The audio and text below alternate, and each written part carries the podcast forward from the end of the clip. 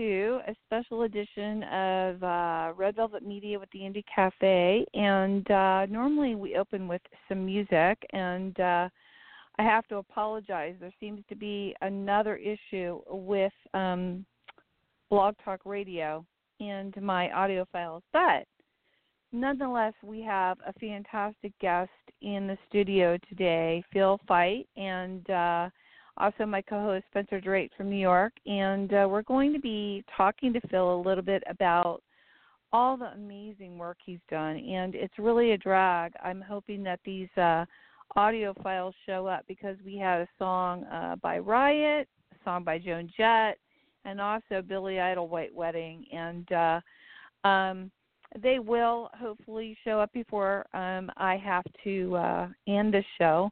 But we're going to be talking to Phil today about a lot of amazing work and writing he's done and recording he's done with so many um, iconic bands like Riot, Billy Idol, Joan Jett, Adam Bomb, uh, Revolver, um, Mick Taylor, and and Nicky Hopkins of the Rolling Stones studio sessions. I mean, there's so many, countless. I'll let him tell you a little bit more about it. And uh, with that, I am going to bring Phil into the studio and also my co host. You can listen to the show afterwards on iTunes and also on demand on Red Velvet Media Blog Talk Radio. And with that, let me bring Phil in and also Spencer. And again, I hey. apologize to our listeners that we're not able to have any music. So, welcome to the show, Phil and Spencer. Yay! Sorry, here. Hey, Holly. Hey, so, hey, you know what, Phil? I've got a really great. I've I've got a really great idea, Phil. Yes. You're gonna love this. I love You got a guitar or something right there? You want to play a song? um, no, I don't have anything plugged in yet. Oh, that's a good idea. Had I known that, I would have got a couple more. Plug it in, Phil. plug it in since we are I'll lacking in. in. the music and I'm afraid I'll I'll scare the neighbors. well, you know what, Phil?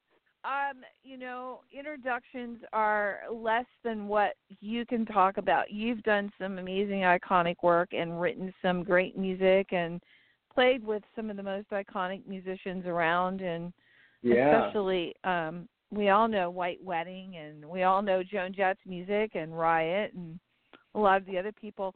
Why don't we just go into it first real quick, Spence, and have Phil introduce himself and talk about how he got into music and yeah, how the idea. music scene um started with him. Uh why don't you go ahead, Phil, introduce yourself and uh, talk a little bit about what you've done. Yeah. Yeah, so I yeah. was born in Manhattan and mm-hmm. I lived there up until the time I was five. And at that point, it was like um, the uh, early '60s, and then you know, just by being on the Lower East Side, and even as a five-year-old, I take it in that environment and the culture um, made an impression on me at that age. But then we moved from Manhattan to Brooklyn. Uh, my parents bought a home mm-hmm. in Brooklyn, but I always going back and forth between Brooklyn and uh, Manhattan because my grandmother and grandfather lived on the Lower East Side. We lived on the same block before I moved to Brooklyn, and my aunt and uncle lived on the Upper West Side. So, being that I was always going back and forth to spend the weekend, or just with the grandmother, or with the aunt and the uncle, there was an influx of um, uh, music at my aunt and uncle's house because they were listening to everything from, um, you know, Richie Havens to the Chambers Brothers, from Bob Dylan oh, wow. David Great. Steele. I, I just just there was so much music circulating in in their house because they were like the pseudo Upper West Side uh, college students who were listening to like folk rock. So that was one influence that I had been a part of, and then also spending time on the Lower East Side, also coming back in to visit and spend weekends. I was able with my mom to walk about the Lower East Side and past the Fillmore East and past the Electric Circus and taking that period of time, which most people don't realize, well, maybe they do of our age, that it wasn't necessarily a new wave or punk scene. It was more of Haight Ashbury hippie kind of uh, beatnik hippie vibe, which was an amazing, uh, just culturally uh, stimulating. So I took all that in. I was more of an onlooker because I was I was under ten, and by just walking around and seeing the film and seeing the lines, and seeing the lights, and the Electric Circus, and some of the great, you know, head shops and record shops and clothing stores like the Naked Grape. Um, I'm really showing my age on all this, but anyway, it, was, it made a big impression no. on me, and um, so then basically I became a journeyman and I picked up everything that was related to music. I bought Crawdaddy magazine. I bought Rolling Stone, that was originally a fold-over newspaper. The Village Voice, uh, Hullabaloo, Hit Parader, Downbeat, whatever I can get my hands on to like explore and look at, and then of course going into every record store on 8th Street because 8th Street was a lot different than it it is now, or even when the new wave and punk scene. And I'm not putting that down because that was a great period also. But it was a lot of uh, 8th Street was more like um, Bourbon Street, if you will. There was a lot of jazz bands playing. Uh, clubs had the door open, so if you were walking on 8th Street in the evening, you would hear music coming out into the street. It was just like an an amazing thing for a, a child, basically under 10 years old, to take that. And so I said, okay, this is what I want to do this is I, what I feel most comfortable with. And mm-hmm. um, so then um, going back to Brooklyn, uh, okay, now I, I need to start You're so buying cute. records. Listen to you. Oh yeah, You're I mean, so I was funny. Like, so it, was, it, it hit me like and a guess bug. what? Phil, guess what? I've got music now in my studio. So when Oh, you're good. done, we're gonna we're gonna play one song, then we're gonna go into more, and then we'll play another song when we end. Great. Yay! Oh, Hey, hey, good. all I- right, I'm I happy about it. pitched enough, okay? I no. Okay, I so do you to? didn't. I actually So I mean, I was really I I was a little upset because it seems like it's every other show there's an issue with Blog Talk Radio, so I don't know what's going on. you know, when fight is here, there's no problems. Eventually, it all gets straight. I got ya. so Phil, I'm sorry. There's no need to you. I fear. to get you excited. This is great. Oh, I'm excited. I'm, I'm a very excitable person, so don't worry. you anyway, sound just like your brother. Your voice. oh, very my brother, similar. yes. He, I have to give a shout out to Glenn. I He's, love um, him. Oh. well, Glenn's gonna call. Hey, by the way, Glenn's gonna call in. Glenn's gonna call in. He is. He's told me Oh, he yeah. wasn't He doesn't going to call. any dirt. He told me He'll he wasn't going to in call later. in. I don't know. But if he Yep. does call, that's great. Glenn, call Yeah. in. Yeah, he's he's been, he's been always quite a support, and in fact, I love Glenn. he remembers more things than I do because I've done so many things that most people do- are not aware of. Um, Right. between all Mhm. the bands you mentioned, but there's been a lot of um, in between things that I did, like Revolver and Diving for Pearls and the band Yeah. called The Gift. Mm. You know, I've done a lot of things, and I work. I did. Uh, uh, I produced a uh, CD uh, for Denny Colt back in the day. So I've, I've been, ha- I had my hands Mhm. a lot of different things. But he remembers everything: the dates, the time, the where, what you did, what Right. you oh yeah, I bet. Thank God. He's your biggest here, you know, fan. Plus, he's also your brother. So I mean, you know, he's very proud of you. Very, very Holly, very let's proud play of a you. song. Let's play a song. Okay. Play a song. You pick, Phil. Should I play White Wedding? Well, let's play White. First of all, you know let's what? play Let's- White Wedding. But let's what? Which one? Well, I was going to say let's backtrack a little bit. Let's go from Riot. Riot. And yes. Yeah, Okay. let's go from Riot. So that's let's the beginning talk about of, that song first, because you wrote that song, right? Yes, I wrote that song when I was, uh, God, must have been 16 years old, 17 years old. Um, Rock City. So Mhm. what's that?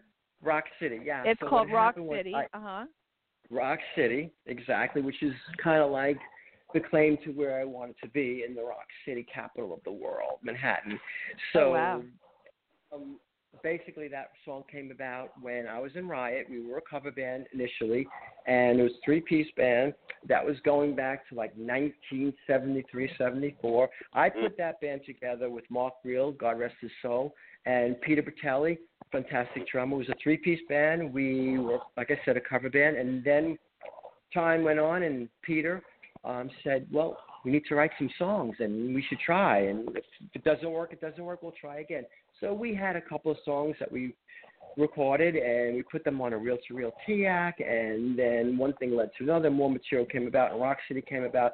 And then I had gone into Manhattan and went to Max's Kansas City, and I got a gig at Max's through Peter Crowley, who was the booking agent at the time. We opened up for the Brats. Mhm.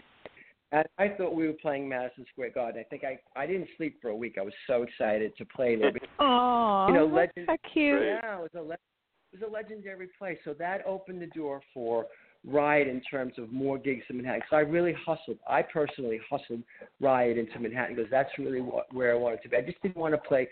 What we were doing prior was uh, dances and block parties that they were kind Mhm. of known in Brooklyn block parties.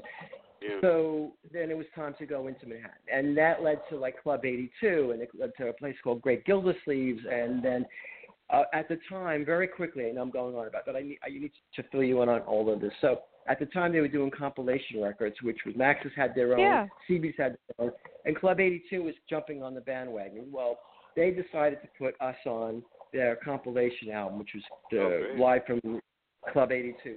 So then the Dictators were on that.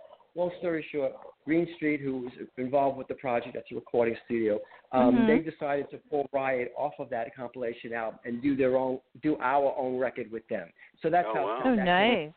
Nice. Yeah. So Rock City was part of that, and that's how the title came to be. Cool. Okay. Let's play it. So Let's Play it. play Play away. Rock City. Okay, I love the lyrics. They're great. They're cute. Here we go. Rock City, guys, and we'll be right back. And again, we have Phil Feit and uh, my co-host Spencer Drake and me, Holly Stuffy, and we'll be right back.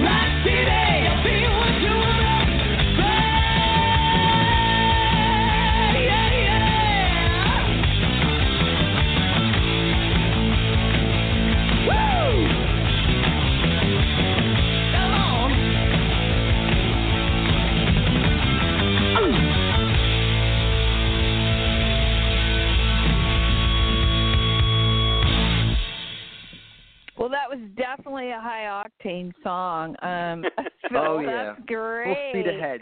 I love it.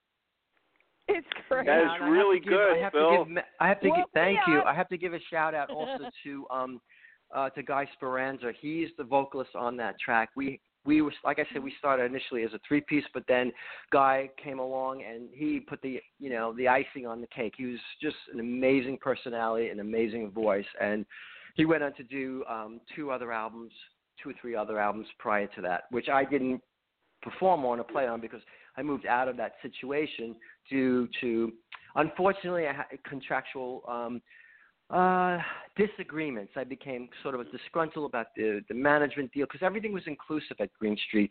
They had management, they had Mhm. the studio, they had publishing, and when they brought out this contract uh, for the record deal, it was like War and Peace kind of book. And even at that age, I was like, Mm-mm, this is not going to work. It's not going to work because they had they basically owned the rights to everything but my shoes. So um, Mhm. I, I kind of left Sounds that like situation, from and the I wound up in a band Vinyl. called Revolver, which happened to be the best situation for me. Wow.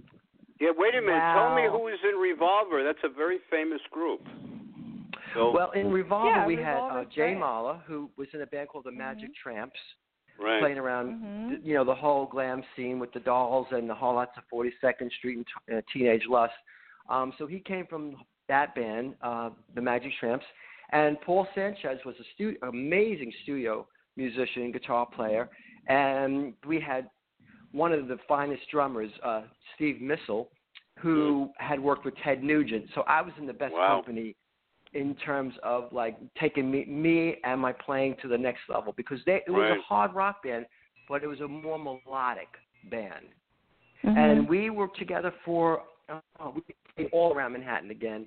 Um, Great Gildersleeves, and we were together for I would say three or four years. And you know we were, we went to the Midwest and we did touring there, and we we played all over the place, tried to get a record deal, and we were so close, but no cigar, unfortunately Oh wow. but we kept we kept going at it and going at it and uh, we were we were packing out the Gildersleeves on a weekend we would play there with Bonnie Parker all the all those bands that would play there um it was just an amazing thing in terms of growth for me Hey Phil, uh, tell us Mhm. the name of the Riot album. Is there? Can anybody buy this? It's Riot called album? Riot. Rock City. it's called Rock City Okay. Yeah. And who's the record Yeah, Oh, company? I yeah. And who's the it was company? on I was on oh oh an a label called Fire Sign I'm Okay. sure you can still find it yeah Yeah, sure. That's a power song. I, the guitar riffs are unreal in that song. Well. Mark, got like I said, God rest his soul. He, you know, when we first got together, I mean, I had had an ad up in a local music store, and Peter Mhm. Bitelli, the drummer, called me, and we went to Mark's house, and, uh, and he had this Marshall amplifier, which I was like, at that time, I got a Marshall, I got this, I got. But the point was, his playing and his vibe. For, for he was 18 at the time. I was like, wow, this guy is really good. He's got a lot of Wow. potential. Wow. And adding Guy later on, we we were like an unstoppable band Yeah, I could see that. until we got into the whole recording and the contractual contractual stuff, which was completely like I would completely broke. Right. you know, it's You know, amazing. I, I I- I saw this documentary on um uh this Mhm. group, uh the very popular group and they signed this multi-million dollar contract and they traveled all over the world at Phil and and Holly and they sold millions of records and um something Mars, a very famous group, something on Mars or something. And anyway, they they they owed the company money. At the end, they owed the record company money. You know what Yeah. I'm saying? It's a crazy Well, business. the contractual agreement, part of that contractual agreement that kind of turned me off was like, if I was to step out and do anything else, from what I remember, it was like they they would get a piece of that. So Right. it was just it was so mis- it was so conscrewed, like to the point where like, you know, it was these hungry young kids from Brooklyn, and you know they were really good. They had a great singer, they had a great vibe, great energy, but I was like, you know what, I'm not signing this deal. And I think the other guys were just, well, it's the only thing we can kind of do to get forward, and they did. But and they went on to do great records, and they went on to do. They toured with Mhm. Sammy Hagar. They toured with ACDC. They Wow. toured with um, so Blue Jeez. Oyster Cult. They, it wasn't like they sat around. They made many, many records after that, and they continued on. That's good. Y- Yeah. You know what I really find, Phil, that about you know some a lot of the things that you've done, which I after reading your bio and then doing more of my own research and talking to some of the people that you've you know actually done work with. Um, Mm-hmm.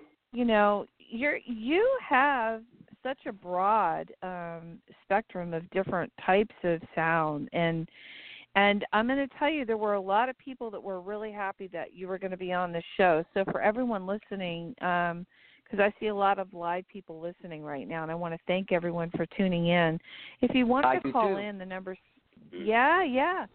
Um yeah, I mean, I've, call I, in it's number been long quick. overdue. Yeah. If anybody wants to call in, it's three four seven six seven seven one zero three six. And uh, I'll answer any chat room is questions as long as they're not X-rated.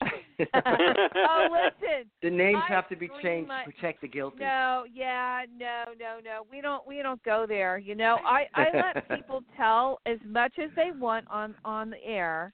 And Spencer knows this. I mean, I don't push it. I people tell me more and they when I when I finished interviews, some people tell me, "God, you know more about me than my own mother does." And I'm like, "Oh my God." Well, you That's did your research. funny, That's you a great thing. Hey, listen. And I know Well, no, we both Spencer. I know Spencer for Mhm. a long, long time because he Oh, was Phil, involved with like- Roger Krebs. I got to tell you how we got in. What Glenn is in front of my house with Phil one day, Collie, and there's Phil, and I Mhm. said, I go outside and start talking with Phil. I start talking with Glenn, and I said, wait a minute, wait a minute. I got to have Phil on the show. I mean, it it was such a connection. It was unbelievable, and that's how he's here. But Mhm. you know, uh, the other thing, um, what's interesting, Phil is a bass guitarist, right? Phil, you're a bass guitarist, Right. Yes. And so, and so, Jack Bruce was a big thing in your life, right? Of course, with Jack Yes. Bruce. Well, I just like to give you know uh, tell you about my my influences as far as bass players. I mean, Yeah. I was Yeah. you know uh, Jack Bruce, Mentors. uh, Tim Bogert, Felix Pappalardi, um, Wow. and of course my dear friend who I listen to, Kenny Aronson. I have to give Yeah. kudos and shout out to Kenny. He's Mhm. been a big influence on my playing. Um, I know he's probably figuring if he's listening, it's oh God, Phil. but because we're now friends, we're buddies now, and I, but Yeah, I yeah. really respect him a lot. Yeah. How did um you make the segue into um I know that you were telling your thing and then I we got excited about, you know, having the music. How did you get involved and introduced to Joan and then how did the Billy Idol thing come about? I want to know about that. Yeah. Okay, so the Billy Idol thing came about um, because I was in the band Revolver. The drummer Steve Mhm. Missel, he had a rehearsal Mhm. studio in the music building on 38th Street. Okay, and Billy and Steve Missel and Steve Stevens were in that rehearsal space that Steve owned and ran, and they were going through series of bass players. And Mhm. what had happened was Steve Missel said he actually referred me. He said, "Listen, I work with this guy Phil. He's a straight ahead rock. I, he's he's into T Rex. He's into this. He's into the dolls. He's into heavy stuff. He's like has such a wide variety of music. Mhm. I mean, from Montrose to Iggy. You know, I love all that stuff. I don't pigeon my myself into any like one genre. Anyway, so I went in for the audition, and it we just it was just magic. It was we played. Yeah. I mean, I got to tell you, the audition was amazing, and and Steve was there. He had he, his rig, his sound was like breathtaking, and Billy's appearance and Billy's vibe. So what we did was, I'll tell you, I'll try to make this really quick because it's pretty long, but I'll make it quick. No, so, no, no. uh, we have time. am- We have time. Don't worry. yeah, no, amazingly, what had happened was This is your show. you know, I walked in and Phil. I was like, okay. okay. I love these guys, and I had seen Billy Idol on. Um, it's funny because my wife and I were watching Solid Gold, and this was Mhm. even before the audition, and he was doing Mony Mony. I think that was when Don't Stop was the Don't Stop EP was released, and my wife said, Mhm. wow, you would really work well with this guy. And lo and behold, I got the audition. I got to go and audition. Wow. So when I got to the studio, we basically was like a very imp- impromptu. Um, we played like "Shakin' All Over" by the Who. We played "L.A. Woman," some covers, and then we went into "Mony Mony," and then we went into "Dancing with Myself," and then we went into "Untouchables." And you know, it wasn't. I felt like, well, I wasn't leaving. They weren't like, okay, Phil, that's good, thank you very much. I continued to stay on, which happened to be seemed like about two hours or maybe longer, and it was just we started talking about bands and influences. We like Mott the Hoople, we like, you know, uh, a lot of the punk scene. I like the the Pistols, the Clash, the Damned. So Bill, Billy was like, you know, I think he was like interested in the fact that I came from that kind of open-minded and that kind of background because I read Melody Maker and NME and all that. So I was, you know, the guys in Ride, I kind of kept that on the side because I I knew they weren't kind of keen on all that glam rock sort of thing. I was trying to be like Macho, Montrose, and Zeppelin, but um, but I was sneaking into the city going to see all that other stuff because I knew there was a whole other world of music that I really Yeah. you know, the dolls were amazing. I saw them at the Hotel Diplomat. I saw them at the Mercer Arts Center. And I said, oh my God, there's a whole other world of like art and music and vibe. And I always go Oh, for the vibe. Like Chrissie Hynde, I love Iggy Pop, Lou Reed. To me, and Billy fit into that like a glove. So it was it was meant to be. Wow. Yeah. Yeah, So you how know, about Joan Jett? and- How'd you get into Joan Jett? that's Okay, really cool. Joan. So okay, so with Joan Jett, um, Tommy Price, who I had known Mhm. from the just the circle of people because I was involved with Leber and Krebs, and I was involved with Aucoin. I knew all the people at Aucoin management, uh, Carol Childs, and I knew everybody at uh, Leber Krebs, Paul O'Neill, uh, Lewis Levin, and uh, basically what had happened was uh, Tommy Price had called me. It was a, I'll never forget this. It was a Sunday evening. My wife and I were just hanging, watching TV, and I get this phone call, and hey, it's Tommy. Oh, how are you? Blah blah blah. What are you doing? I said, well, I'm in between gigs right now. He goes, well, how would you feel about coming down to audition for Joan? I was like, okay, what's going on? So Wow, what happened great. was, yeah. So what basically what happened was they were out on tour, and they did the 1st Mhm. leg of their tour. But their bass player Kasim, who I respect tremendously, he's a great bass player, great vocalist. He had um an he had an audition for another band, which I'll tell you, he had to audition for Hall and Oates, and then he went off to do that. Oh, wow. So they were kind of yeah, so they were kind of stuck. Um, this is a tor- story I was told, but they anyway they were kind of stuck for a bass player, and I said yeah. So what happened was Oh, that's that great. Monday morning, you know, I had gotten through a messenger service. They sent me like everything: the set list, cassettes, Oh uh, wow. How live, cool. all kinds, all kinds of stuff pertaining Mhm. to the Yeah. live performances. Right. Um, and I just worked on it diligently for like for Monday, Monday. Now I don't think I slept for th- for like two or three days. And my audition with Joan was, I mean, I was making notes and whatever. My audition with Joan was at SIR on 54th Street in the soundstage, Mhm. and again, I got, I went there. Ricky Byrd was there, and Tommy was there, and I, I knew I had some allies because I'd known Ricky because he'd been in a band called Susan that played Great Gildersleeves, and of course I knew Tommy because Tommy and I. This is a, a little tidbit, and, and maybe Tommy would remember this. He we had a band together for maybe two or three gigs, and we called ourselves the Bats. This is Mm. really he like talked about that. like we just had him on like a week We ago. just had him or a on, couple weeks Phil. Ago. He had a new Yeah, album we out. he had got a great on. album out, by the way. He's got oh, a I great love album Tommy. out. He's a he's he's a great drummer, and he's Yeah. just a Yeah. yeah. So he had this he had this band in between Joan and Jet. I guess there was a bit of Mhm. a lull, um, and he just said, "You want to do this gig with me and my my friend?" And there's like two gigs. So that's how we got to play together. So then he went Oh. back to Joan, Mhm. and whatever else happened. And then months and months later, he had called me, like I said, and he said, you know, if you want to come down to audition. So, like I said, I went through all the material, learned the segues. It was very easy because, you know, the songs I had heard on the radio. So it was like not. A, I, it was almost like being in a cover band. I was so familiar with "I Love Rock and Roll," "I Hate Myself for Loving You," and all these Mhm. songs. But the tricky part was to learn the segues. So Mm. anyway, long story short, went to SIR, went to the soundstage.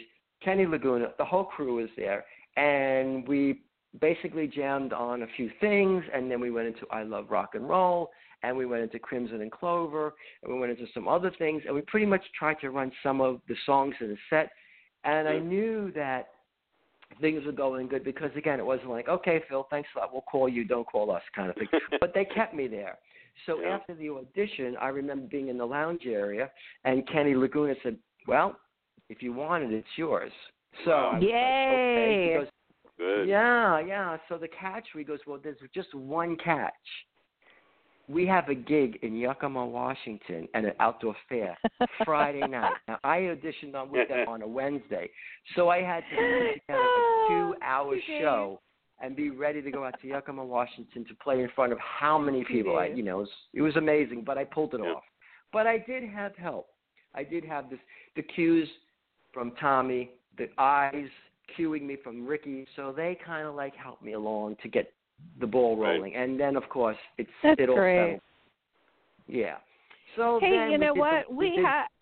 I have that song Backlash for you if you want me to Play play it. it when you're done. Play it. Yeah. play it. You know, I, I just got well, to well, I I just have to give you a little. you. I'm sorry. I have I to give you a little you. insight on that. That's Paul Yeah. Westerberg is on that track. Yeah, Okay. from the Hey, replacement. And, so listen, uh, hey, hey, Phil. I desi- By the way, I got to cut in because I designed that album Backlash with uh, Carrie Ann Bra- Brinkman.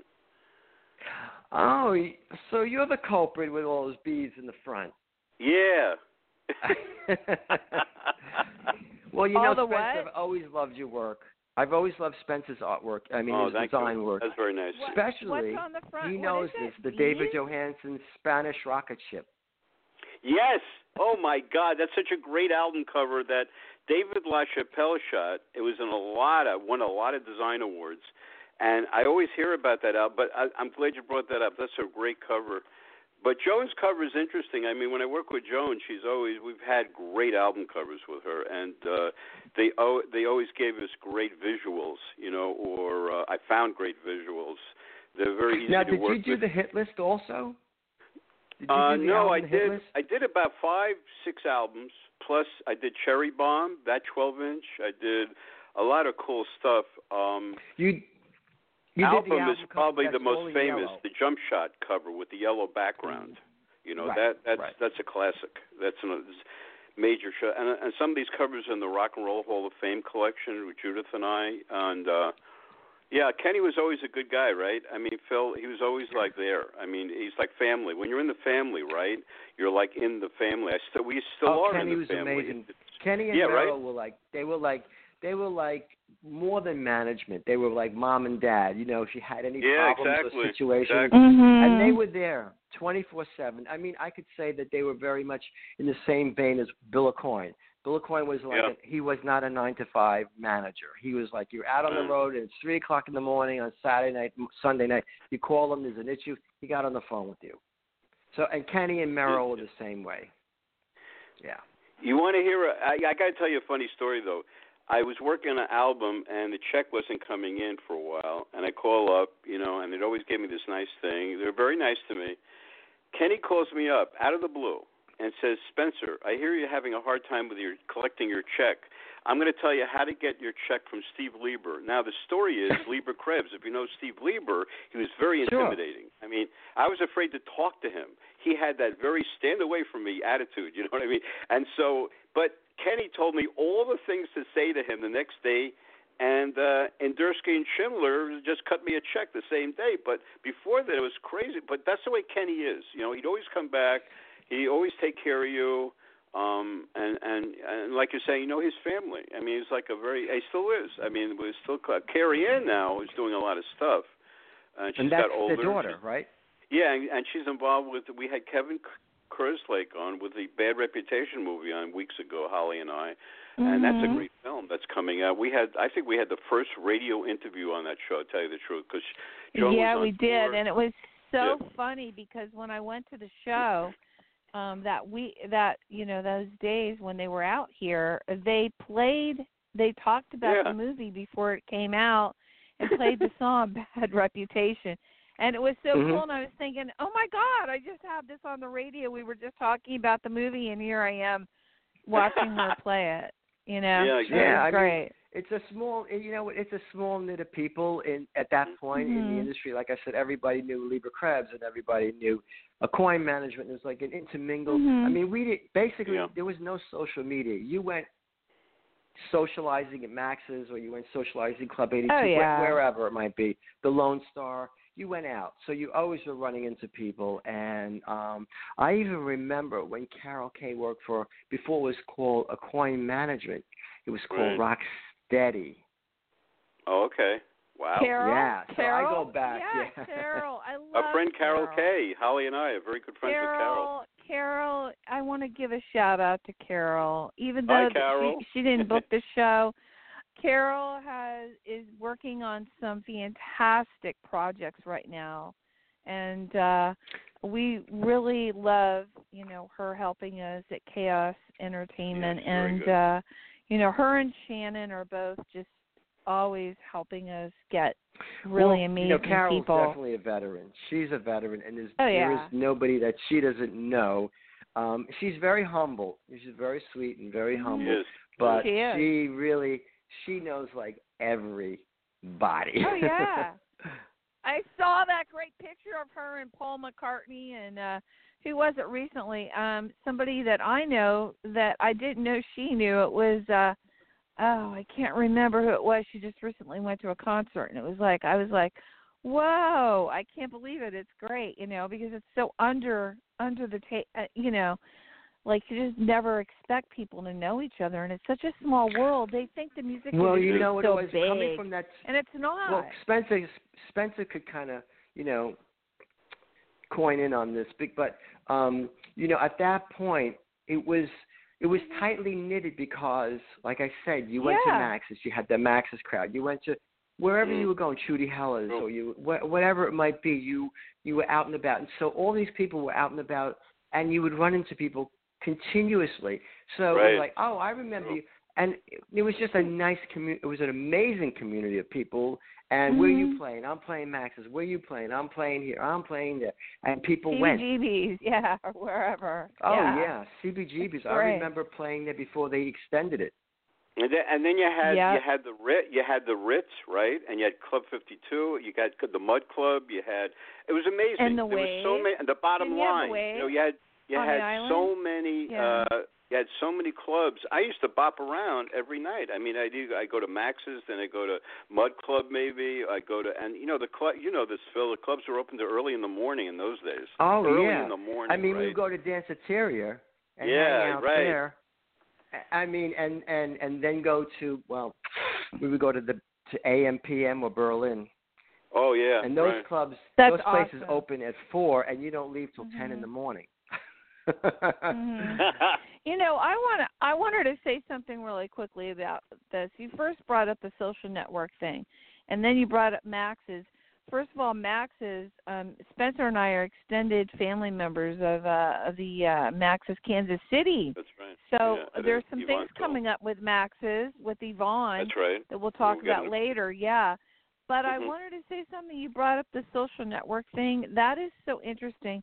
Um, you know, I was talking the other day to somebody about this, and we all said to each other, "What did we do before we all had cell phones and uh, you know, um, uh, social networks and this and that?" we world. went out. We talked. you know what? actually I'll tell you were how there we were face to we were face. forced. I hate it. I don't mean to interrupt, but we were forced to go no, you out. didn't interrupt. If you didn't go Yeah. out, you couldn't Skype. You couldn't just make up some cockamamie stuff that you would do and this and that and the other thing. You had to go out.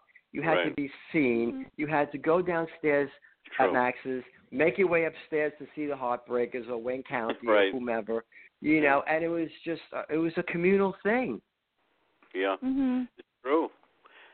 I mean, I, I remember real so many deal, nights at Max's. you It was incredible. Max's was incredible. I mean, it just has.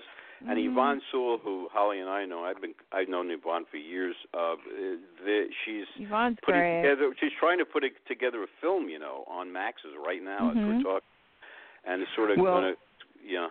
I hope that comes Well, about. Well, you know, you know, Laura Dean um, and her husband ran that. Yeah. Mhm. Yeah. Yeah, Yep. They were um, they were just amazing people. I would go there, and I would and I was like, I don't know, 16 when I first played there, and I'd walk up to, upstairs and I'd see I either what was his name, uh, but I know Laura Dean was the his his wife. But anyway, he would go, "Oh, go in, go in. You don't have to pay. Just go in." And I'm like David Did you see Andy Warhol while you were there?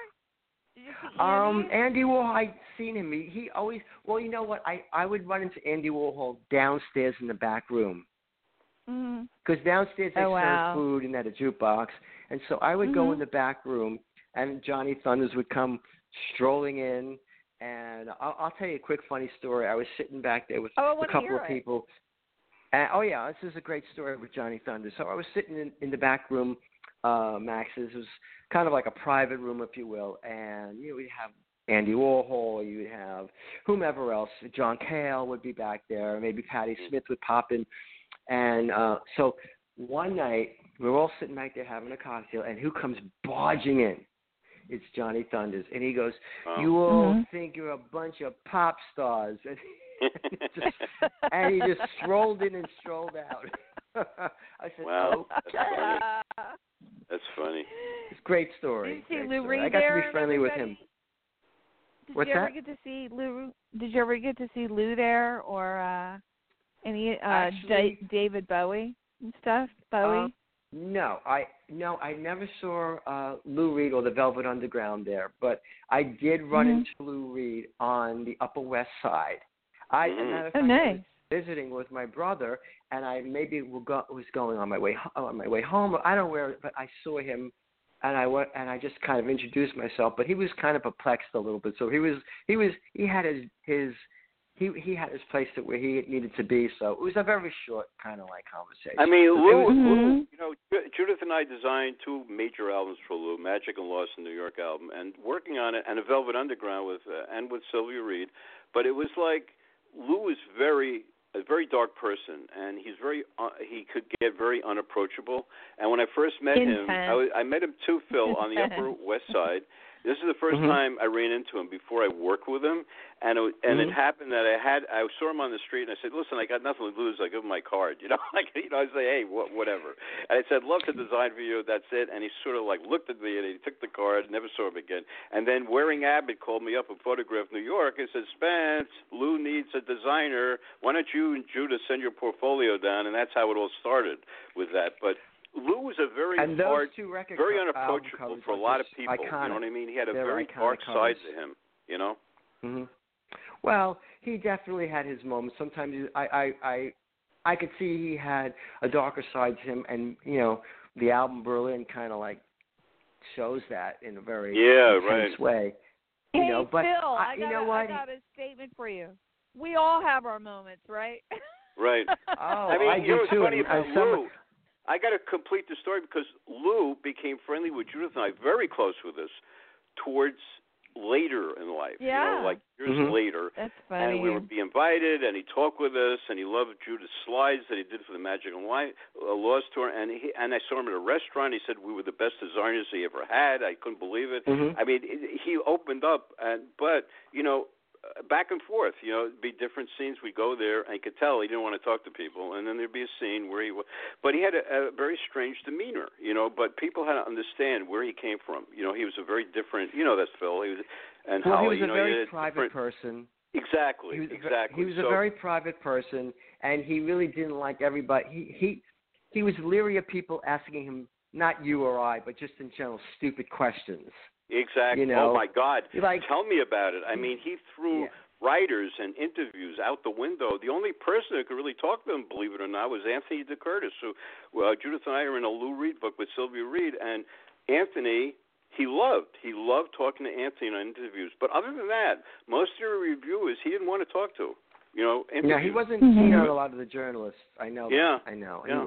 He- but Anthony was a great. I mean, he wrote- he wrote for Rolling Stone. I mean, he he really. we had him on the show. He, yeah. Yeah, we times. did. he's a great guy. I know him. He's a great Yeah. guy. Mhm. He's a, you know He's, he like he's him like very Malcolm Dome. nice. Yeah, Mhm. very nice. So, very if any, uh, by the way, if anybody's things. out there, you got to get the Lou Reed a, a life book that Judith and I are in with Mhm. Sylvia Reed, and uh, but he's an amazing person and amazing writer. You know this, uh, a New York Times best-selling writer with the Clive Davis book. Uh, but Mhm. yeah, he's an exceptional writer, though. I mean, to be in a book by him is like you're you're on the paramount of God or something, you know, in music. You know? Well, I got to tell you, I was very honored, and I have to give a shout out and a plug to Lydia Criss. Her oh, book. Mhm. She she wrote a she had a book put out a couple of years back, and I got a nice mention in that. So great. Aw. oh, that's nice. yeah, so I got to give a shout out to Lydia. She has this. Um, the title eludes me. She's going to completely go crazy that I forgot the title, but nevertheless, it's only one book, and she, the book is amazing. The pictures, Wow. the story. She, yeah, that's yeah. So I have to give a shout out to uh, Lydia. Yeah. Oh, that's great. You know what I really love are these books that really have fantastic photography in it. And we work with so many different photographers. Oh And yeah. we're going to get into that a little bit later, but there are so many amazing iconic photos that we have um you know Mhm. spoken to a lot of these different photographers and the stories that go along with these photos are just out the I mean off the charts crazy some of them I mean it's great you know I mean, like Spencer well, Bob Gruen. doing the Ramones Yeah, we just had. like Bob, the- I went to see Bob Gruen interview last night uh, by Steven Blush. I got to put a, a little thing out there with Tony Mann and Steven Blush, who and they've all been on our show, by the way. Uh, but and And Tony Mick yeah great. It was a great interview, and there was so many And Mick, stories. And I've yeah. known Bob from the beginning. I worked with his photographs. There were so many stories he told last night I'd never heard before. It's amazing, and and they're all about photography, how he works with people, uh, and and the people he worked with, how they were, and it was just an incredible night last night. I got to tell you, and. um but you know, so photo- Holly, you know, photography. We've had a lot of great photography. We had oh yeah no Savant no no on. because that's Chris what I'm Stein doing we had now. on. With Chris like- Stein was Blondie book. I Yeah. mean, Chris has shot Blondie all his life. Uh, Debbie, It's- and Yeah. it's it's a great book. It's great. Photo book.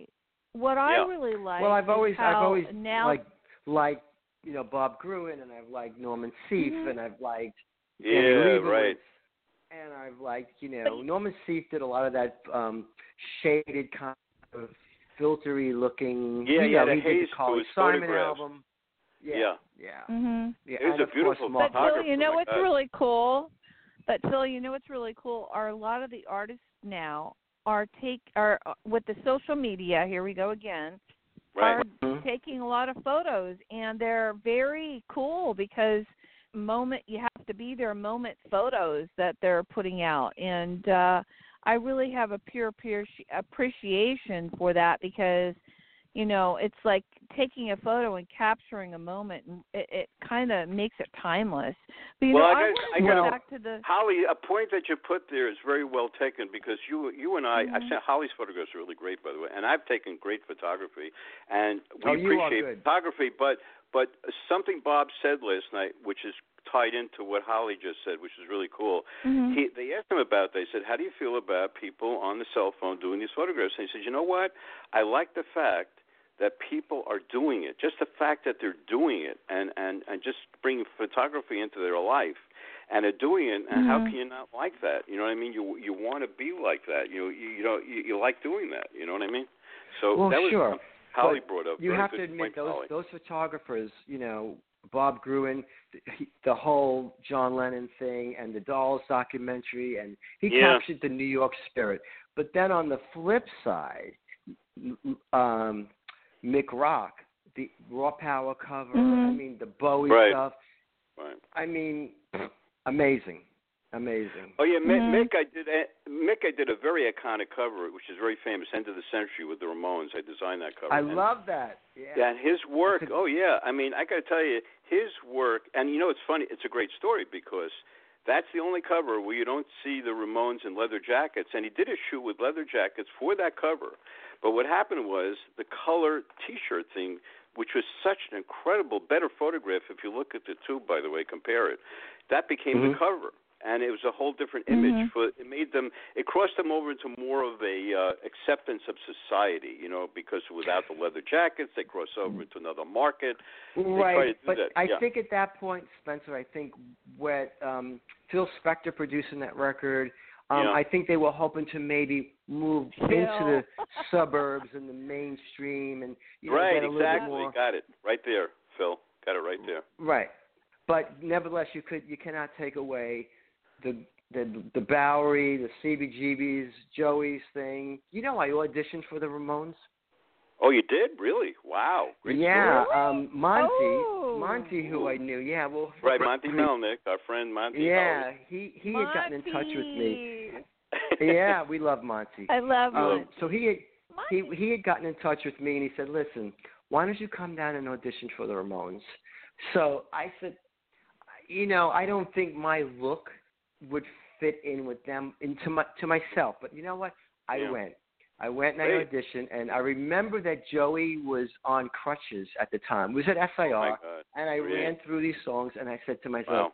God, these songs are a lot harder to play than, you know, because everything is three minutes and they go all go into each other. right. You know, I'm like, what song is what?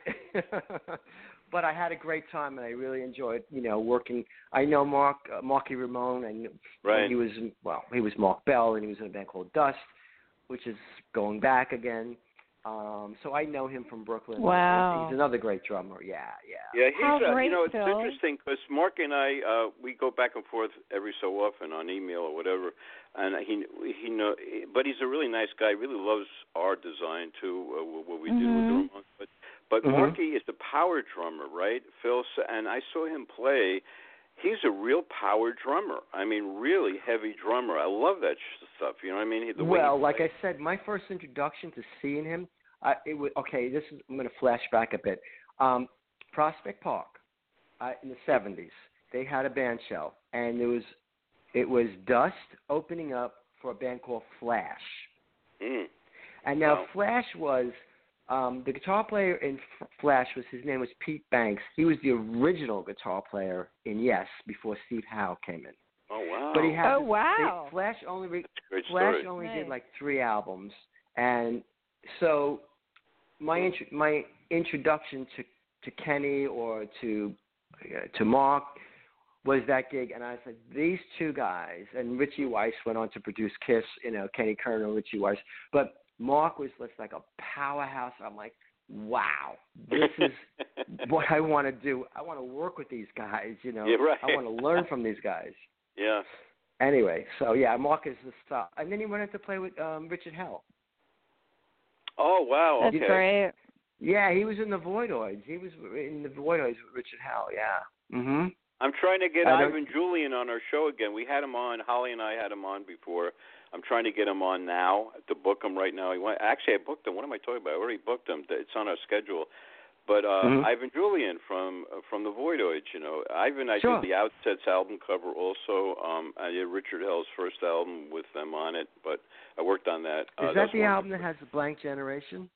Yeah, but it's one of the first albums I worked on. I didn't I do a great. T- it was the beginning when I started working with Sires, so they gave me like do the inner sleeve, you know. and then later I would end up doing the covers, you know. what I mean, It's like, but but uh, but uh, yeah, I mean, um, and that was And really. then you did the cover for Adam Bomb. You did well. You I did, did the, uh, Japan. yeah, I did the cover That's- for that's Adam right. Bomb Holly. I did the cover for Adam Bomb in Japan. I never forget that. I forgot it. two It's like Oh, that's funny. There was two separate releases with two. I mean, not two separate releases, but two different covers. Right. Yeah, exactly. And exactly. Spencer did. You had all that little lace going on and make it. Yeah, yeah, yeah. It was really cool. Very cool. Oh, thank you. Yeah, Adam Bomb. And by the way, if you don't know, Adam Bomb is a great, really right, really great musician. I've seen him live a number of times. I just saw him Well, in New York. me- He had a thing in New York uh, months ago. I went to, but uh, down at. Uh, Oh, you know that church downtown. Um, he had a thing. Anyway, he had this the event. limelight. Yeah, and he was, but he's re- he looks the same. You know, Phil. He looks the same with the hair, but he's a great Well, musician. I mean, I have love to give a shout out play. to Adam. You know, I have Yeah. to really give a, much respect and shout out to Adam. Um, Yeah, I worked with him for almost for, for three years. He was managed Oh. by David Krebs, and how I got that gig. So If I can elaborate on this a little bit. Yeah, yeah, um, yeah. Again, knowing Yeah. all the people between management companies. Um, Dennis Markov, which you probably know, he worked for Krebs. Yeah, yeah, exactly. And- Dennis, I still talk to Dennis. Yeah, on email. Okay, On. So because I was involved with the before Adam Bomb, I was involved with a, one of David's other acts called The End, and that had guitar player singer named Jeff Ross. Mm. Mhm. Okay, so that really, you know, that sort of we played the China Club and eh, sort of fizzled out. But Mm. I got to know the people at the office. So Dennis Markov called me. And he goes, "Listen, there's this kid that just came in from Seattle. I think you would be a great fit with him. You got to Wow. come to my apartment." And Adam was staying in Dennis's apartment. Oh, so wow. I went up to the apartment, and just Adam's demeanor and his he was like to me he was really the real deal even at that young age he took out a flying Mhm. V and he started playing every song unplugged I- and note for note the, Mm. the the chords were just not just these silly power chords he had great in, inversions and he Mm. was very melodic and I'm like okay this is this could be really good so then we put the band together with Greg Gerson uh he was involved with that and then we got Jimmy Crespo involved in that and you know try to condense it all we basically did some gigs and then we showcased at SIR David Mm. set up the showcase at Wow. Um for this was an amazing evening we showcased for Jeez. Geffen Carol Childs and we Oh, showcased God. for Polygram um Derek Shulman and Yeah. that night after that showcase, we had gotten, I mean, David was there representing, Krebs was there representing, we had gotten an offer from both labels Oh my god! that night. Yeah. Wow. And which was kind of unheard of to have like a bidding war in SR. Yeah, that's what you want. And so, and, I mean, the band was super hot at the time. It was really, really super hot. Wow. And we went with the Geffen deal, um, Carol Childs, and then we went out to LA and we started gigging. And Fatal Tra- Fatal Attraction was released on Geffen, and th- a lot of that record was done prior to um, even him putting a band together. But we, Jimmy and I, did play on SST and some other tracks. So Mhm. and he had Cliff uh, Cliff Bernstein from ACDC, and Chuck Roth played on that. It was a great record. And Wow. yeah, and so basically we we toured. We opened up for Metallica. We op- opened up for the for uh, Yngwie Malmsteen, and you know then we did another record. We went out to Jacob's studio, which was in Farnham in London. It was a residential studio. We did an album called Pure Sex, which we were fortunate enough to have Sunny and Sue, who sang on a lot of the Mott the Hoople stuff. They came in and they sang on that Yeah. and uh, and it's a funny story because it was a like I said a residential studio with two um studios on one end of the house and the other one on the other end but in the other studio was Steel Pulse and they were recording their record so you can imagine. Oh, I love Steel Adam Pulse. and Steel yeah. Pulse. yeah, they're good, and Holly. we going in between and actually Yeah, Adam I've played seen on them some a of the lot. Steel Pulse stuff Mhm. yeah so it was a great experience Mhm. so that record came out Steel. Yeah, that's and great. it you know it did That's what it did story. and we and then it sort of was a bit of a lull after that when we came back and and then um I went on to do a couple of other things. And so but yeah, the Adam Bomb thing and I have to give a lot of kudos. Adam has grown as a songwriter. His guitar playing has always been dead spot on. I mean Right. he's just yeah. Sorry Adam, you know, I have to give you the shout out, but you are really he has a he has a guitar, Holly, that lights up with light bulbs.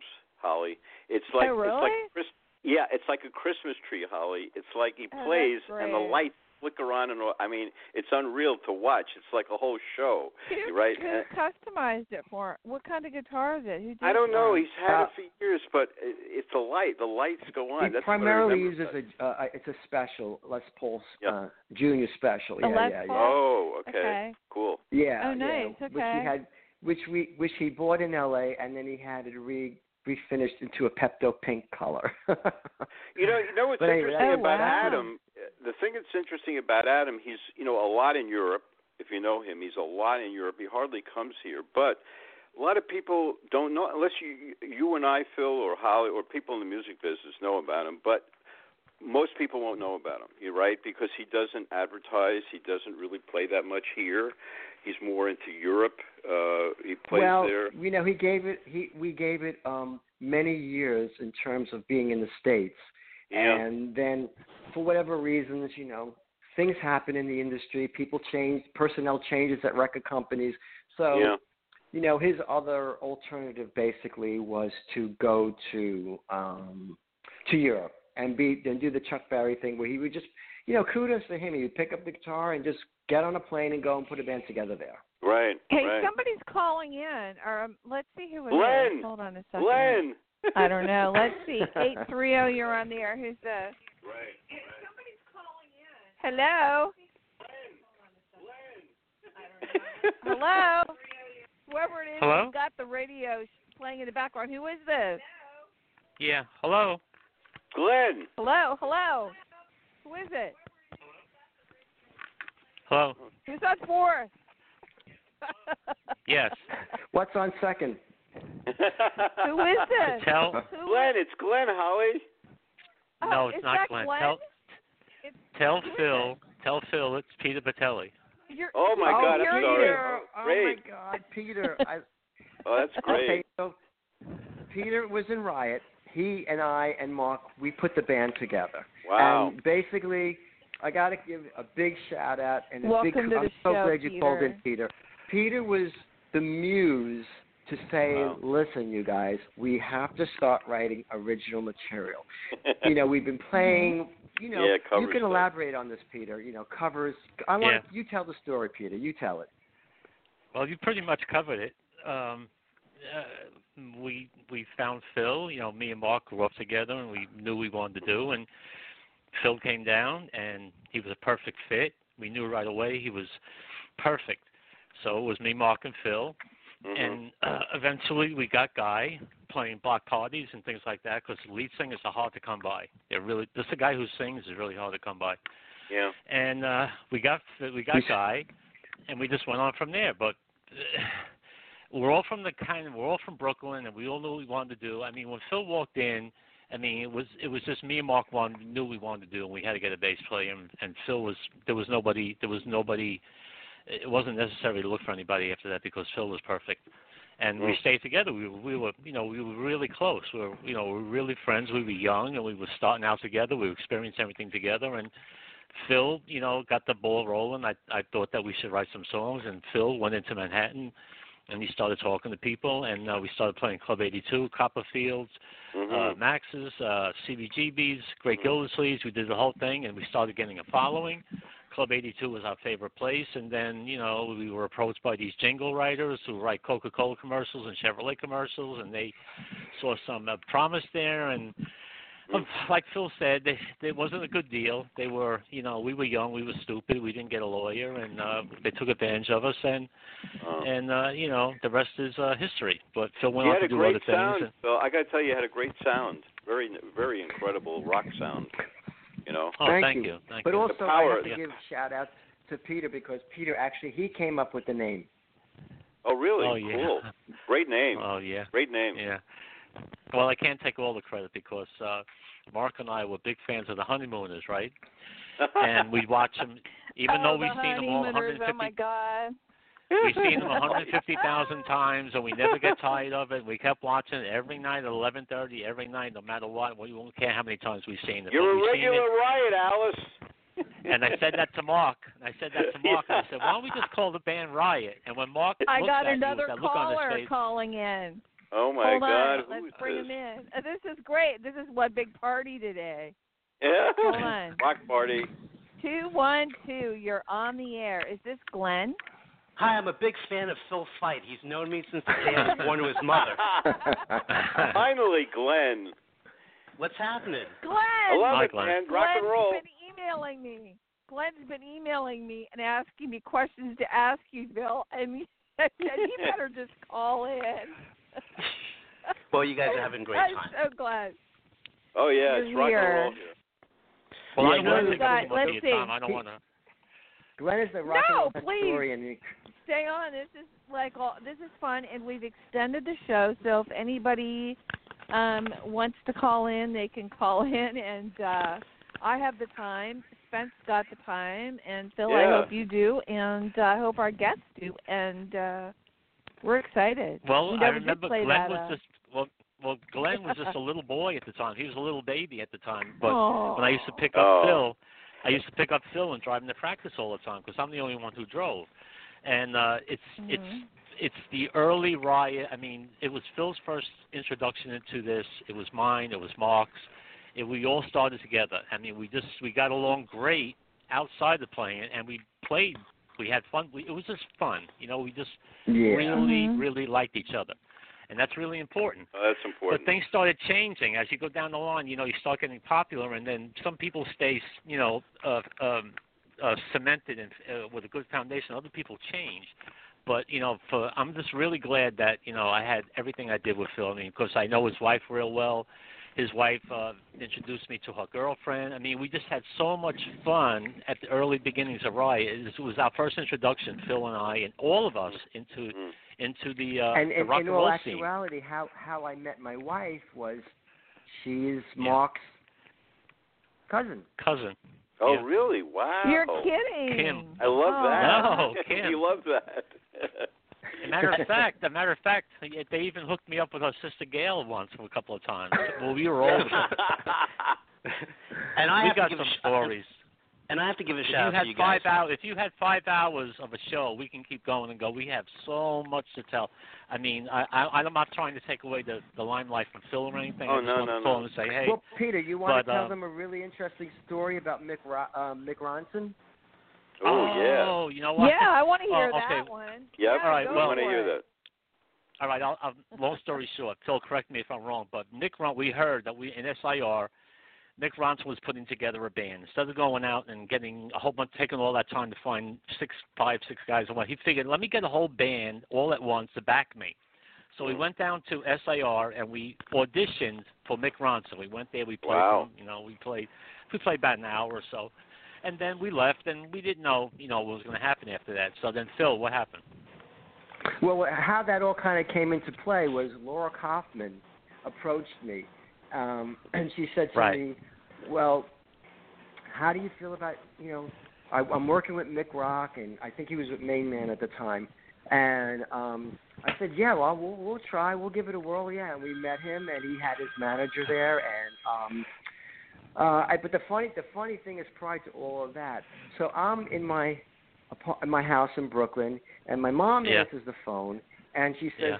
"You know, there's this guy with an English accent. He's, he's like, you think his name is Mick something or other." So he actually called my house, and I was like, Makes sense. "What? Mick Ronson's calling Yeah. Canarsie?"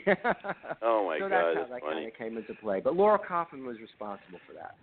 Oh, that's a great You story. want to tell them the story about Peter Criss? Yeah. Yeah, let's oh, hear it. Oh, we oh, okay. So, you know, being that I lived in Brooklyn, I through another friend of mine. Uh, well, I'll give a shout Right. out to Steve Wexler.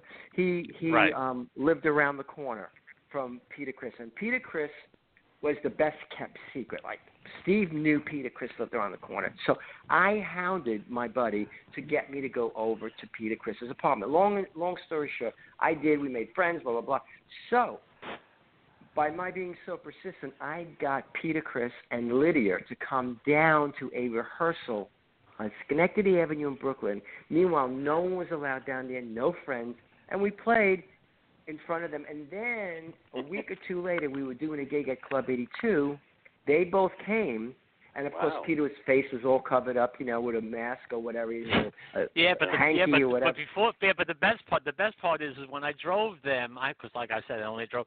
Phil, I got a picture of I'm sitting behind the car, in my 1972 Chevrolet Impala, and Phil gets out, and I got a picture of him knocking on the door, and I'm sitting in the car waiting for Peter Criss to come out of his apartment to get into the car, and he actually did it. He, Wow. that was crazy. Yeah. That is really nuts.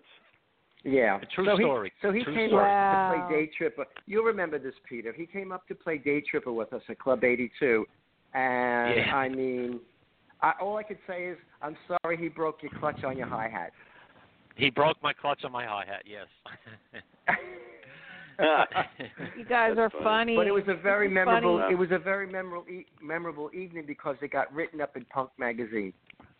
Oh, yeah, that's and great. the funny thing That's is, he did it. He, it was twice. He did it twice. He came there the first time, and the second time he actually came down Mark's basement, and he brought his big bass drum. He put his bass drum. He came down twice, and he gave us a pep talk. And he said, uh, you know, you know, you guys are gonna, you know, you got to do this, you got to do that, you got to stick to it. And um, it, it, it's it was you don't find stuff like that anymore. I mean, I mean that it was just so magical, you know.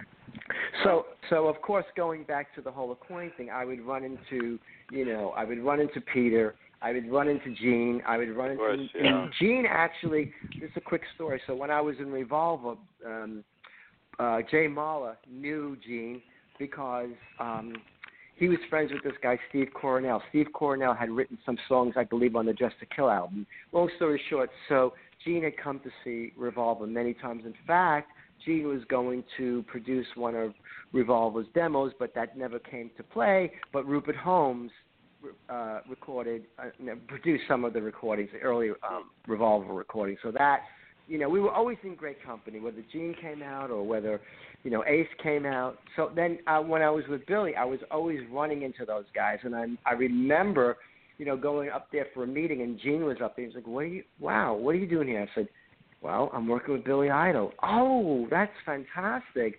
So I said, "Yeah, well, you're going to get to see me more than you want to." You know that's Yeah, it was good- fantastic. all good and you know what? so Bill? wait a minute. We I have wanted- Glenn Kidd there. wanted We haven't heard from Glenn real yet. quick here. Hold on, Where's hold Glenn? on. That's what I was going to say. Glenn. I'm here. Oh, okay. Glenn, come on in. My dear Join the party. Glenn. Glenn, would you please Your neighbor tell down the street, Spencer. would you please tell everyone a little bit about yourself besides being a beautiful singer yourself and musician, Oh, and also a few other enlightening things. And uh, Well, we we'll leave that for a different time because this is this is about Phil's thing. But I wanted to just call in and say support my brother, of course, and support you guys because you're my friends and Peter. And you know, I have to just say that for me, Riot, which was the first band that Phil and, uh, was in with Peter, of course, and the late greats Mark Reale and. Guy Speranza, they were the first concert that I actually saw in 1975. I was a little boy back then. yes. Wow. And Yes. I saw them play. Not only did I see them Wow. play in Mark's uh, Mark's house, but also Yes. in Prospect Park, and it was my mom Yep. and my sister-in-law and myself, Mhm. and that I don't remember except that it was super loud. but the great thing, the the iconic picture of you guys playing on a stage is, which I I give credit to Phil that he was so generous. To, to the side of the stage that he's playing on, on the wall is graffitied my name, but with one N instead of two N's. So It's thank an you, so Phil. it's an omen. Wow. That's funny. Yeah. That is Yeah, funny. so it was all great times. It was, you know, and and then of course, um, so I worked with Billy for almost three years, and of course we did American Bandstand, we did Solid Gold, we did uh, Yeah. Top of the Pops, uh, Mm. the old Grey Whistle Test. Um, we did a lot of TV in in uh, Europe and also in the States, and uh, American Wow. Bandstand was like a highlight. But I, I really would like to, I really would like to explain how the whole White Wedding came about. Yeah, yeah, yeah. Us. that's a really great story. Um, so we were we did all the pre-production uh, in the music building. Once I was in the band and we were going forward, and Keith Forsey flew into New York, and we started working on Hole in the Wall and Shooting Stars and Dead on Arrival. So we got most of this, I would say 80, 90 percent of the material ready. You know, I knew that we were going to tweak it once we got into the studio, but we got the bulk of the material ready. We went out to L.A.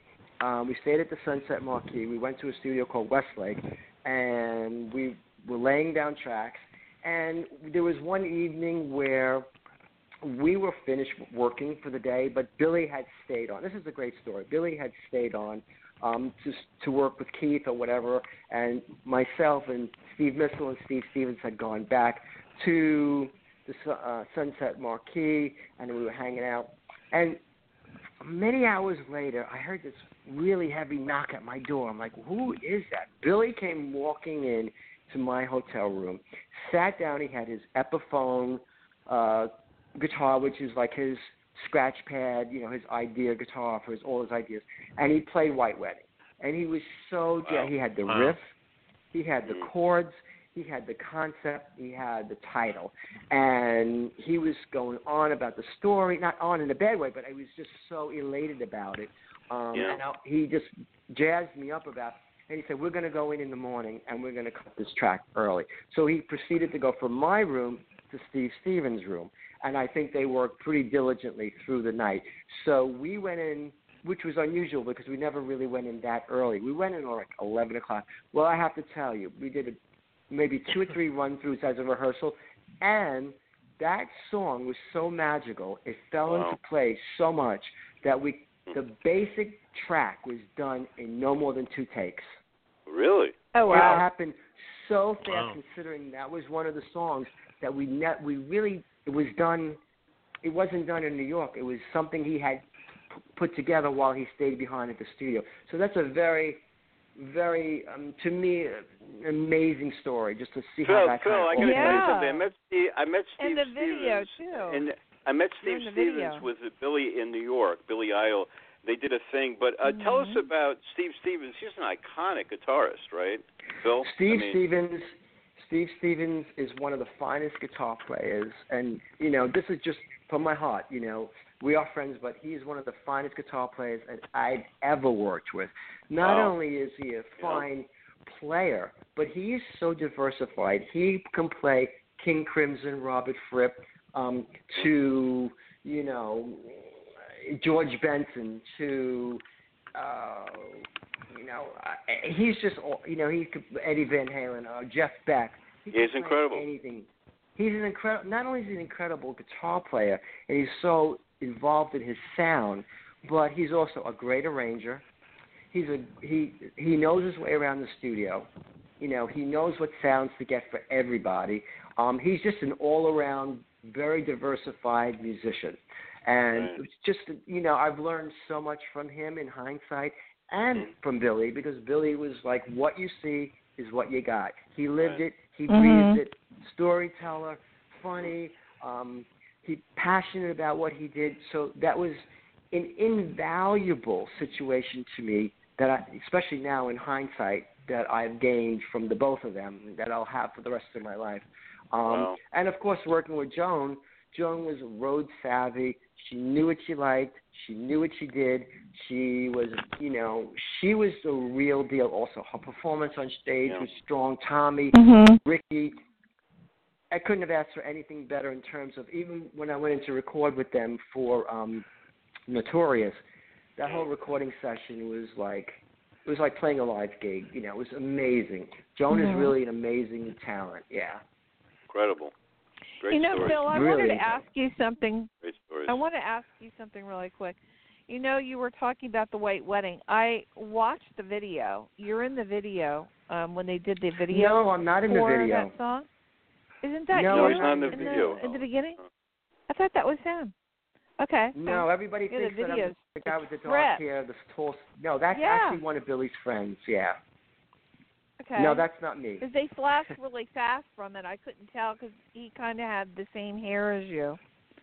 Yeah. Very No, a lot of people asked me if that was me, but that was one of Billy's close friends. He was in that. None of at that point when we, when he did the video for White Wedding. um um I think David Mallet did that uh, video. Um Mhm.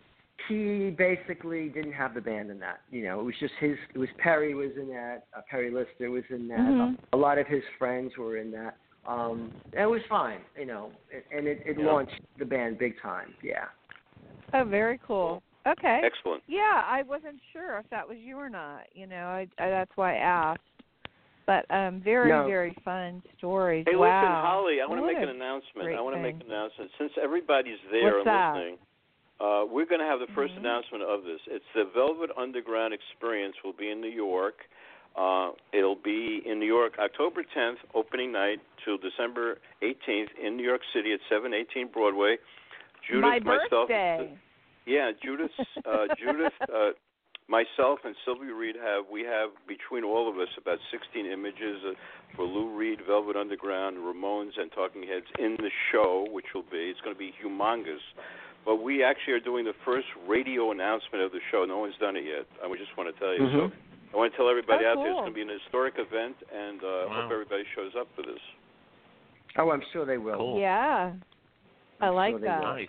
I think I'll have to make an appearance in New York. Holly, if you don't come to the opening, I'm not going to say anything. I'm not going to say anything. I mean, I have to get angels to carry 18th. you over here. Angels, literally, carry you over I over will be there. I will be there. Oh my God, that's so cool! December eighteenth. That's my birthday, so maybe um See? ah, yeah, we can. Okay. Yeah, I'm a December We'll December have to all make it down. Glenn knows that. Mhm. Glenn, you're so funny. I love Glenn. I'm so glad you. everybody called in today. I really am. Um, this has No been problem. such a great show. No, no, no. Well, we- And, uh, we have more to talk about. Um, What do you want to Yeah, cover now, yeah so we're Phil? all in the we're, the, Well, we're all ask me anything inductees into the Heavy Metal Hall well, of what, Fame. Phil, what are you doing now? Let's let's go to Phil. What, what Yeah. are you Okay, doing so now? What's what I've happening with your doing life? What are you for- currently working on, Mr. Okay, Feit? so what I've been doing for like the last eight to ten years, basically, um, I've been working um, locally with a cover band. Um, my buddies, John Reno, PJ, um, Rick Ventura, who is in Riot with me. Um, oh wow. So we've all, all the guys that are in this band with me, um, we've played individually but not collectively. So this is a cover band that we've been just playing around the tri-state area, um, Mhm. doing all the deep cuts. Like we do the Yardbirds, we do um, Alice Cooper, we do the Chesterfield Kings, we do, you know, some of the more, you know, of course we do Tom Petty and um, that kind of stuff. Dave Zeppelin. Molly's. But it's just it's a, just it's a great band because it's more like an original band playing covers. Right. So that's what I've been doing, and I've also been writing, tr- uh, uh, constantly writing material, and um, my I have my sights on doing a book um, that co- Great. that will go through the whole background and history of whether it was Riot, a Billy, Oh, I all- think you all those great stories, do a book. Yeah, it's a great detail. idea. Great idea. Yeah, and then uh, I eventually do my own record. Yeah. Oh wow. We'll have you on when you get that together, right, Holly? We'll have him on with the, he gets his record together. Absolutely, absolutely. What have you have you come up with the title for your book? Because I've got a couple ideas. for the book, no, but um, I did come up with the title for the album, Brace for Impact. Oh wow, cool. That's a good one. That's a good one. Yep, I agree, Holly. That's a good one. Mm. Yeah. So that's a working title, Brace for Impact. Mm. Nice. yeah. Yeah. yeah. I So think that's we all what I've need been that. doing It, pretty much. Yeah, and and you know the occasional And what sex- about- an occasional what about everybody else on this call? What is everybody else doing with their with their time Yeah. right now? Oh, I'm just playing uh, myself. Um, He's dancing um, with himself. Uh, I we we no yeah mo- yeah just about yeah. We still play, you know. Um, it was Yeah. nice Mhm. that they inducted us into the Heavy Metal Hall of uh, History this year. Oh, that's um, great. That was nice. Very That was nice. That was a nice. To, it was nice to be, you know, recognized for your contributions to to the exactly to the right. uh, business at that time. Yeah, and that was Oh, nice. that's uh, fantastic. Louis went out. Congratulations. Mhm. Yeah. Oh, thanks. Yeah, Phil knows. Phil, Phil, tell him. oh yeah, well, um, it was like well Aw. long overdue, and um, those in those in power of all, all this, I think um, Eddie Trunk had something to do with this. I'm, I'm, I think I'm not sure, Yes. but we were inducted to the Heavy Metal Hall of Fame, and it's it's a kind of a, it's really an honor to do that for that for us to be there because Riot had influenced so many bands, especially in that genre. If you talk to Oh yeah. um, th- that genre of fans, you know, you have a lot of people who grew up listening to Rock City, Narita, uh, Fire Yeah. Down Under. Especially those Yeah. three records are the most iconic records. Everybody go, I love Narita. I love, you know, Fire Down Under. So those records made a big impact um, on a lot of people, and I think they made a big impact on Eddie Trunk and whomever else. And so there we are. We were inducted into the Heavy hey, Metal Hall of Fame. guys. Congratulations. And, and also, if I may add on your behalf, Phil and Peter, that there is a new documentary that's on YouTube with you guys in it. There's three parts, and you guys are in the first part. Right. Called it's called Riot, uh, Fight or Fall. And so anybody can see that on YouTube and see Phil and Peter in there and the whole history of Riot, which is really Wow. great. Yeah, That, Oh, that wow. was you know long that overdue. is cool. yeah. Jimmy K did it in Canada. Mm-hmm. Yeah. So we got we got a lot of stuff going on. We got a lot. We got hit. We got. So It's like fragmented. You know, there's there's stories from the riot days that can go on for hours. There's stories from Revolver can go on Oh, for yeah. hours. Billy Idol go on Yeah. for hours. Joan Jett go on for hours. Adam Bomb can go on for days. that's, that's a lot of stories. That's a lot of stories, right? oh yeah. Yeah. And of course, That's all the wonderful people that fantastic. worked at at Leber Krebs and Aucoin. So yeah, we got we got lots Mhm. of stories.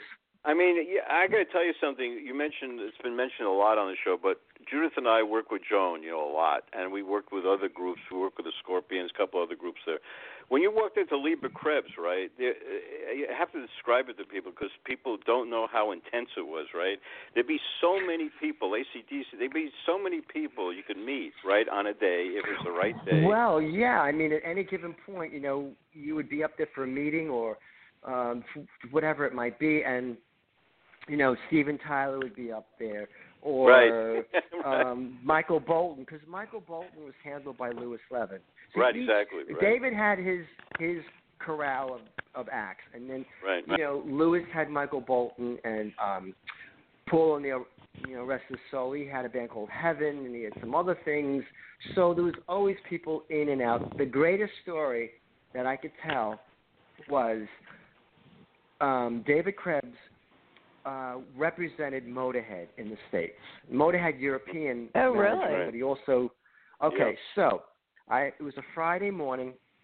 I had gone up to get paid or whatever and have a meeting, and in David's o- office is Lemmy sitting in this like really like you know grandfather Oh, nice. chair, you know, all plush.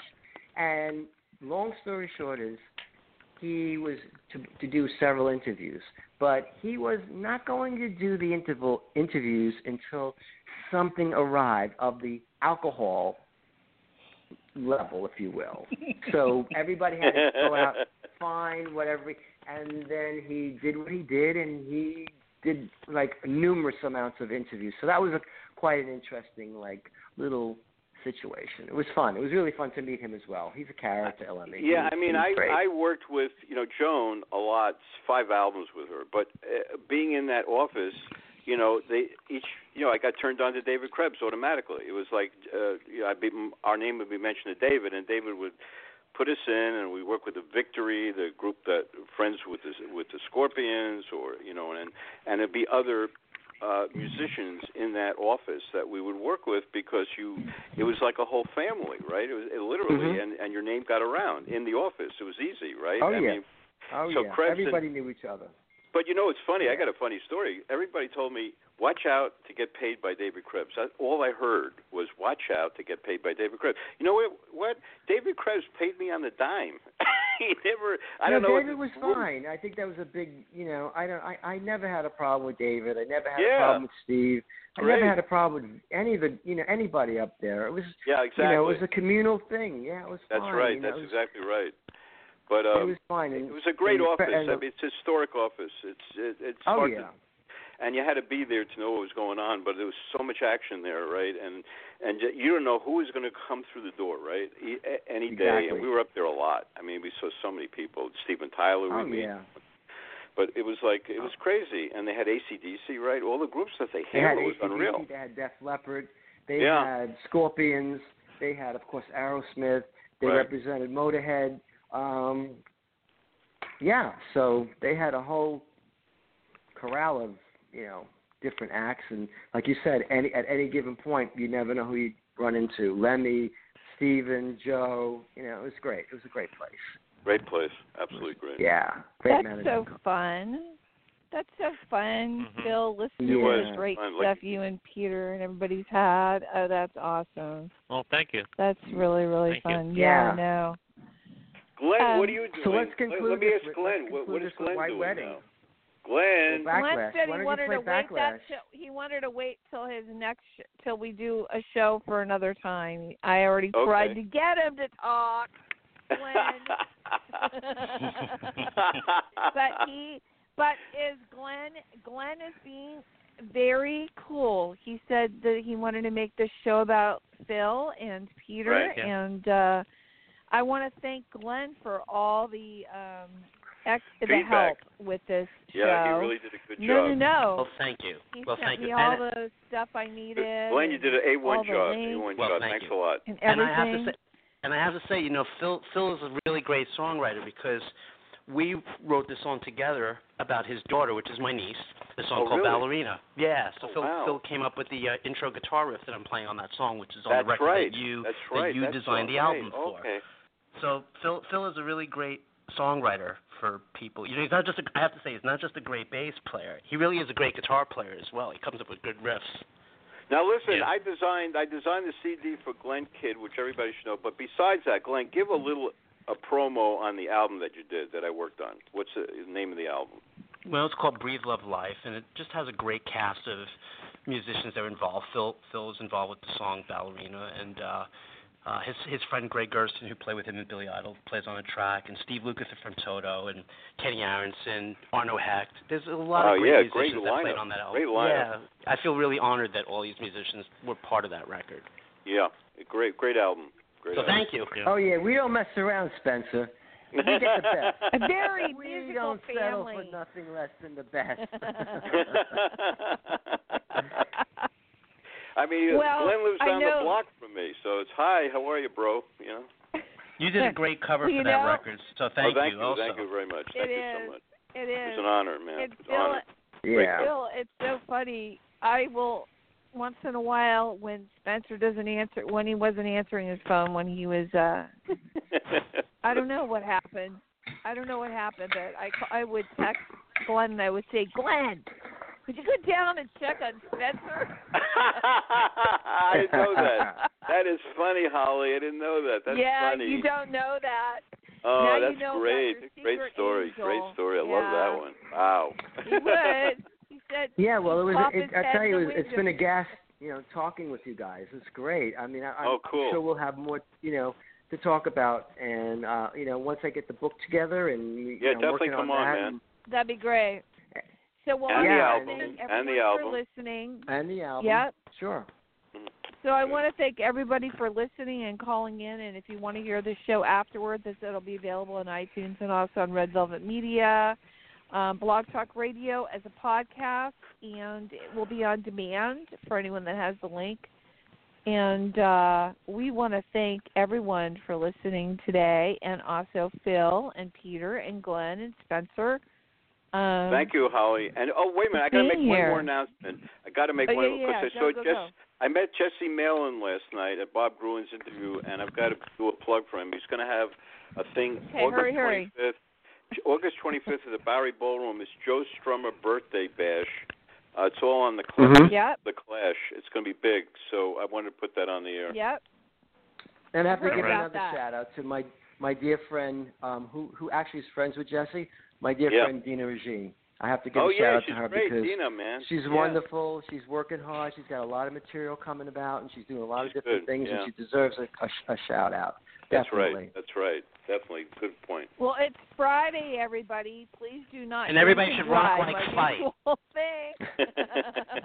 what did you say? Well, it was a I'm pleasure sorry. speaking with you, Holly, um, and, and getting to know Oh, you. please. And and Spencer, well, you know, you're the neighborhood guy. Come on, we always hang. hey, we love you guys. I, I love you guys, He's all of you. Mr. Rogers. He's Mr. Rogers. Oh, Spencer's amazing. Spencer, Mr. Rogers. And If, everybody if likes Mr. Rogers could be rock and roll without that stupid sweater he wears, he could wear some flash. I'm the guy. it's not I'm the guy. I'm the neighborhood I have guy. a sweater just like that, so don't call it stupid. Oh, I'm sorry. I'm sorry. I didn't know that. Hey, it's better a that he British wears a thing. sweater than he comes out in the street naked. No, it's a it's it's a sweater thing. We all like. I'm a sweater person. Well, you know. So Wow. again, it's Friday, guys. Um, there's a lot going on all over the world. Um, up here, we have. I just got notice. We have 15 fires burning um, Oh, in my area, God. and um, oh my I'm lucky God. to be here on the air right now. Yeah, a new one just started a couple hours ago in Hel- Healdsburg. Oh, so um, we're California. just gonna Oh. have a nice, fun weekend. Yeah, we got Ah. lots of Well, let's all send and, let, uh, let's all send let's all send love to the firefighters and all the people there, and like just Yeah. visualize They visualize that even just visualize So that that fi- those fires are going out. Mhm. Unbelievable. Let's Yeah, hope. stay- Yeah, be really. well, be safe Yeah. there, Holly. Yeah, I know. I I worry am. about. Have an Holly. I amazing really weekend. worry about you, Holly, because every every other time I we get together or something, there's a fire, fire out there. or a Something. rainstorm oh, or it's a horrible. flood. Yeah, I really No, I but gotta worry about listen, you. Yeah, it's stay all safe. good. Yeah. It's all good. Okay. I'm protected, and uh, I wanted right, to say again, feathered, my fine everyone, friends. thank you so much. And we're going to end it with "White Wedding" because we all talked right. a lot about that song, and uh, this is a great song. Again, Friday, guys, have a safe one. Don't drink and drive, and be happy. Yep. Okay. We'll be here next Take Friday. care, Phil and Glenn. Okay. Take care, Much Phil. Much love, guys. Take care, everybody. See you guys soon. Rock and roll. Rock on. Rock and roll. There you go. Rock, and roll. rock like Spike. Yeah.